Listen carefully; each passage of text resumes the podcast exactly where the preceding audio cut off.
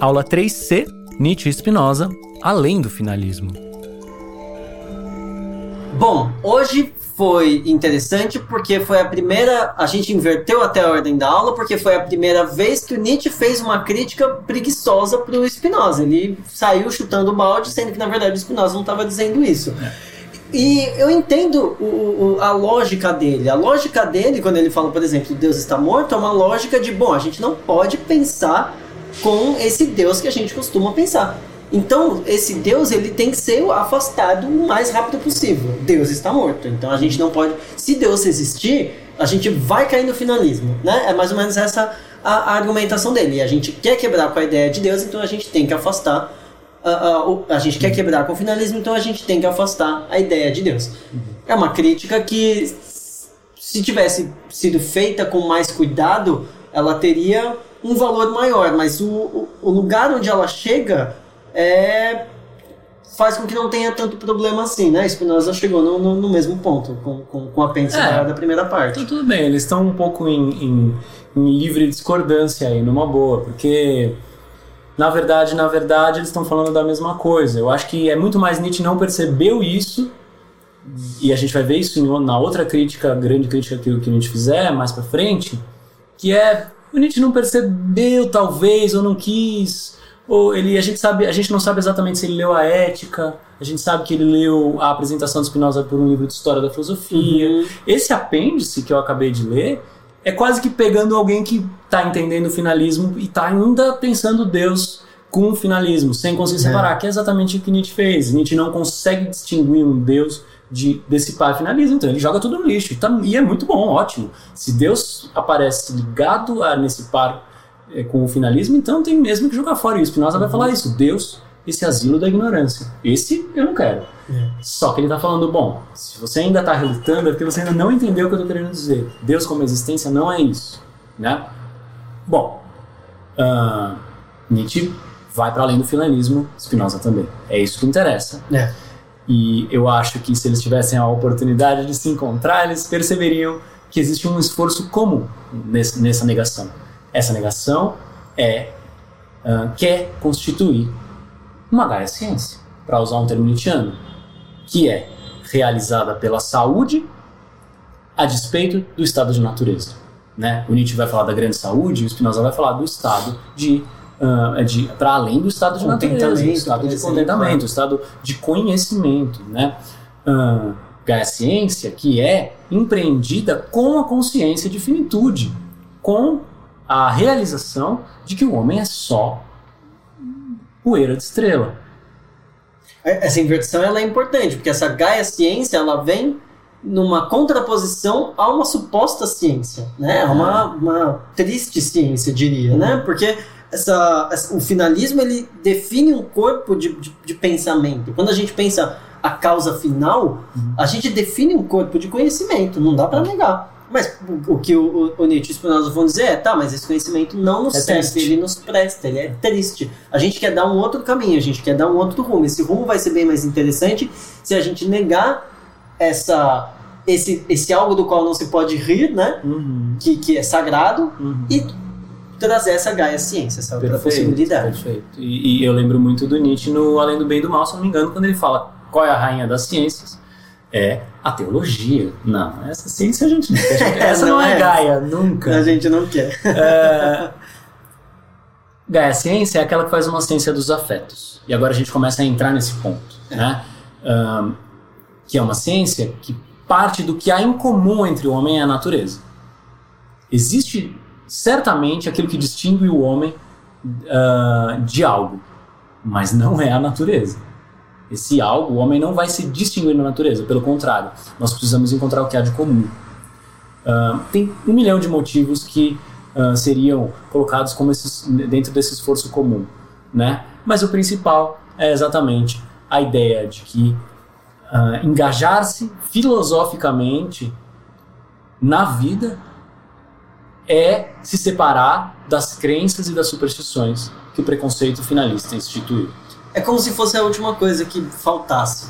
Porque o, o, finalismo, ele, ele vinha com esse pensamento que coroava o pensamento uhum. ignorante, né? Uhum. E aí quando a gente começa, a gente falou na, nas aulas sobre imanência, a gente falou sobre né, a, a, a, livre vontade, né, essa ideia de livre vontade, a gente contrapôs a um determinismo, e agora a gente estava falando de finalismo e a gente está contrapondo que não há finalidade para a existência. Existe a causa formal, a causa eficiente, a causa material e não existe a causa final. Não existe. Então é, é, é muito estranha essa, essa sensação. Por exemplo, quando falou do, do, do, darwinismo, né, o homem como o, o a excelência da, da, de onde poderia chegar a, a evolução, né, entenderam tudo errado o, o, o, darwinismo. E o que Darwin fala é, não, não tem motivo, não tem motivo. E aí quando, quando, quando faz isso, quando fala não tem motivo, não há finalidade, a vida só acontece, ela só está acontecendo, acontece algo que é muito grave, que é o que a gente vai ver daqui para frente, que é essa ideia de a, a, a gente traz no sentido de abriram-se as portas para o niilismo, porque a gente sentia que a gente estava se encaminhando para algum lugar, a gente estava indo. E quando a gente fala não há esse ponto final, não há esse lugar onde se chega, fica aquela sensação de tá, então espera aí. Então, para que tudo isso? O que está acontecendo? Então, o que, que a gente está fazendo? Então, qual é o sentido né, da existência? Né? Essa, essa pergunta, ela volta de uma maneira assustadora. Perfeito, perfeito. Uh, no caso de Spinoza, se Nietzsche vai fazer, vai pegar do niilismo para fazer uma, uma definição bastante conceitual e propositiva acerca de, desse, desse novo problema, o niilismo é um novo problema, percebe? A morte de Deus é um novo problema. No caso de Spinoza, vai cair no campo da pura e inevitável servidão. É. Lembra quando eu falei na primeira aula que a tentativa de viver na imanência é olhar nos olhos de Deus. Olhar nos olhos de Deus. Isso não é fácil. Isso não é fácil. Não para quem vive na imanência, não para quem acredita que Deus, para quem acredita que Deus fez a existência pra gente é muito fácil. Deus é bondoso, caridoso, é só seguir o que ele falou que tá tudo certo. Uhum. Agora, quando esse Deus é a existência, é olhar para um olho, um olho que pode ter fundo de nada. É o que é, em termos nietzschianos. E pode não ser tão legal assim. Pode não ser tão Tem, bom assim. a, a, essa questão da servidão é a questão de a gente oscila entre a esperança e o medo porque a gente está jogado aí no meio do mundo. O mundo só está acontecendo. A gente gosta, a gente se sente seguro achando que tem uma finalidade. E dá muito medo achar que não tem. O que há bonito, de bonito, é que quando a gente quebra essa, com esse finalismo, a gente vê o mundo em sua pluralidade. A gente vê o mundo em devir. A gente vê o mundo se transformando. E aí a questão é, a gente dá conta disso?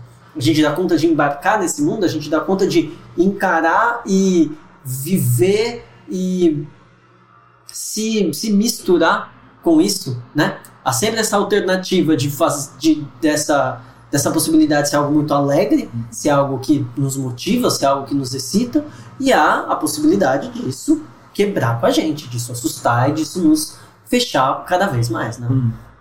É por isso que quando a gente chegar nos, nos tipos de pergunta, o que pode, o que é, isso vai ter tão um fundo uh, desesperador quanto um fundo muito potente, porque essa pergunta vai estar necessariamente aberta. Quando, quando eu passei também pela, pela leitura do Tratado Teológico Político ali e falei da questão da, da resposta ser tomada como, é, como pela pergunta, né, o efeito pela causa, isso aprisiona a vida, né? Isso deixa faz com que a gente só consiga utilizar a vida para o que ela foi disposta. Quando a gente tira esse pensamento, quando a vida não tem mais um uso uh, bem definido, então se abre aos vários usos, que é o que uh, o Deleuze vai falar de Nietzsche, o ateísmo nietzscheano, o pluralismo completo, uhum. né? completo pluralismo. Uh, em Spinoza, isso vai começar a se arranjar no caminho do sábio essa vida que olha nos olhos de Deus e vai de encontro a Ele, vai ser o corpo do sábio, se misturando com o mundo num processo de uh, coesão, num processo bem arranjado, uhum. né? E, existe a versão nietzschiana disso, que a gente poderia trazer como o além do homem. Se não há uma. Se, se o homem busca a conservação o tempo todo, se o homem é essa esse finalismo, esse fechamento do devir, Então Nietzsche fala, isso não serve para nada, quero trazer alguma outra coisa. O que ele traz é o conceito do além do homem. Aquele que está para além do homem é aquele que cria novos sentidos, é aquele que cria novas existências, é aquele que legisla, trazendo novos valores. Né? A gente está tentando uh, se afastar o máximo possível do finalismo e trazer essa própria pluralidade da vida se, se afirmando. Né?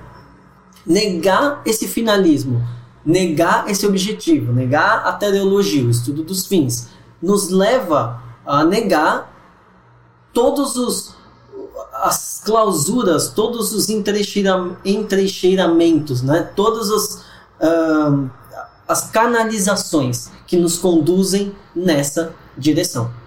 Porque realmente a, a, a moral que define um finalismo realmente cria um modo de vida. Uhum meio que se chega lá, digamos assim. Você, você vai andando, você vai seguindo, você vai sendo conduzido, você vai cada vez sendo mais. Uh, vivendo uma vida cada vez mais heterônoma, né? Com, com leis externamente definidas. Negar tudo isso é afirmar que a gente quer um outro modo de vida. Então esses meios são jogados de lado. E aí eu acho que a, a, o, o curso começa a seguir nessa direção. Quando a gente nega uma transcendência. Quando a gente nega uma livre vontade, quando a gente nega um finalismo, é porque alguma coisa está se abrindo. Então a gente vai uh, uh, cada vez mais ver essa oposição se tornando um modo de vida mesmo. Não é uma negação intelectualista. É uma negação que vai trazer uma maneira diferente de viver, uma moral diferente. Né? Perfeito. Uma ética. Uh, percebam que Spinoza e Nietzsche não não perderiam tempo, ou melhor, não gastavam pena, como se dizia à época, à toa. A finalidade ela não seria nada se fosse um conhecimento uh, como outros quaisquer. A finalidade, o Spinoza vai apontar, ela se torna um hábito pelo qual a gente se permane a gente permanece ignorante. É, é, o que eu falei que a ignorância ela tem uma tendência perigosa na, na filosofia de, de, de, Spinoza. Ela tem tendência à ampliação. A ignorância tem tendência à ampliação. O conhecimento, conhecimento também. Uhum. Mas precisa de alguma alguma quebra, precisa de alguma cisão. E a gente está vendo essas cisões, essas rachaduras e a abertura de algo novo. Esse curso ele começa mais fechado, como se fosse uma lente mais comprimida e uma lente que vai se abrindo. Até as imagens que a gente usa de caleidoscópio vão um pouco nesse sentido, uhum. de a plural, né, múltiplo. Uh, então, agora a gente vai começar a entrar e questionar os moralistas. É preciso questionar o que se diz sobre o corpo, é preciso repensar o que se fala sobre a alma, porque a gente sabe que não é com preconceitos que a gente vai encontrar a boa maneira de viver, a boa maneira de se compor com a vida. Nesse ponto, moralistas, os prezadores do corpo, que ridicularizam a natureza e os afetos, esses não passarão. Não tem vez. Não tem vez. Nos vemos na próxima aula, então.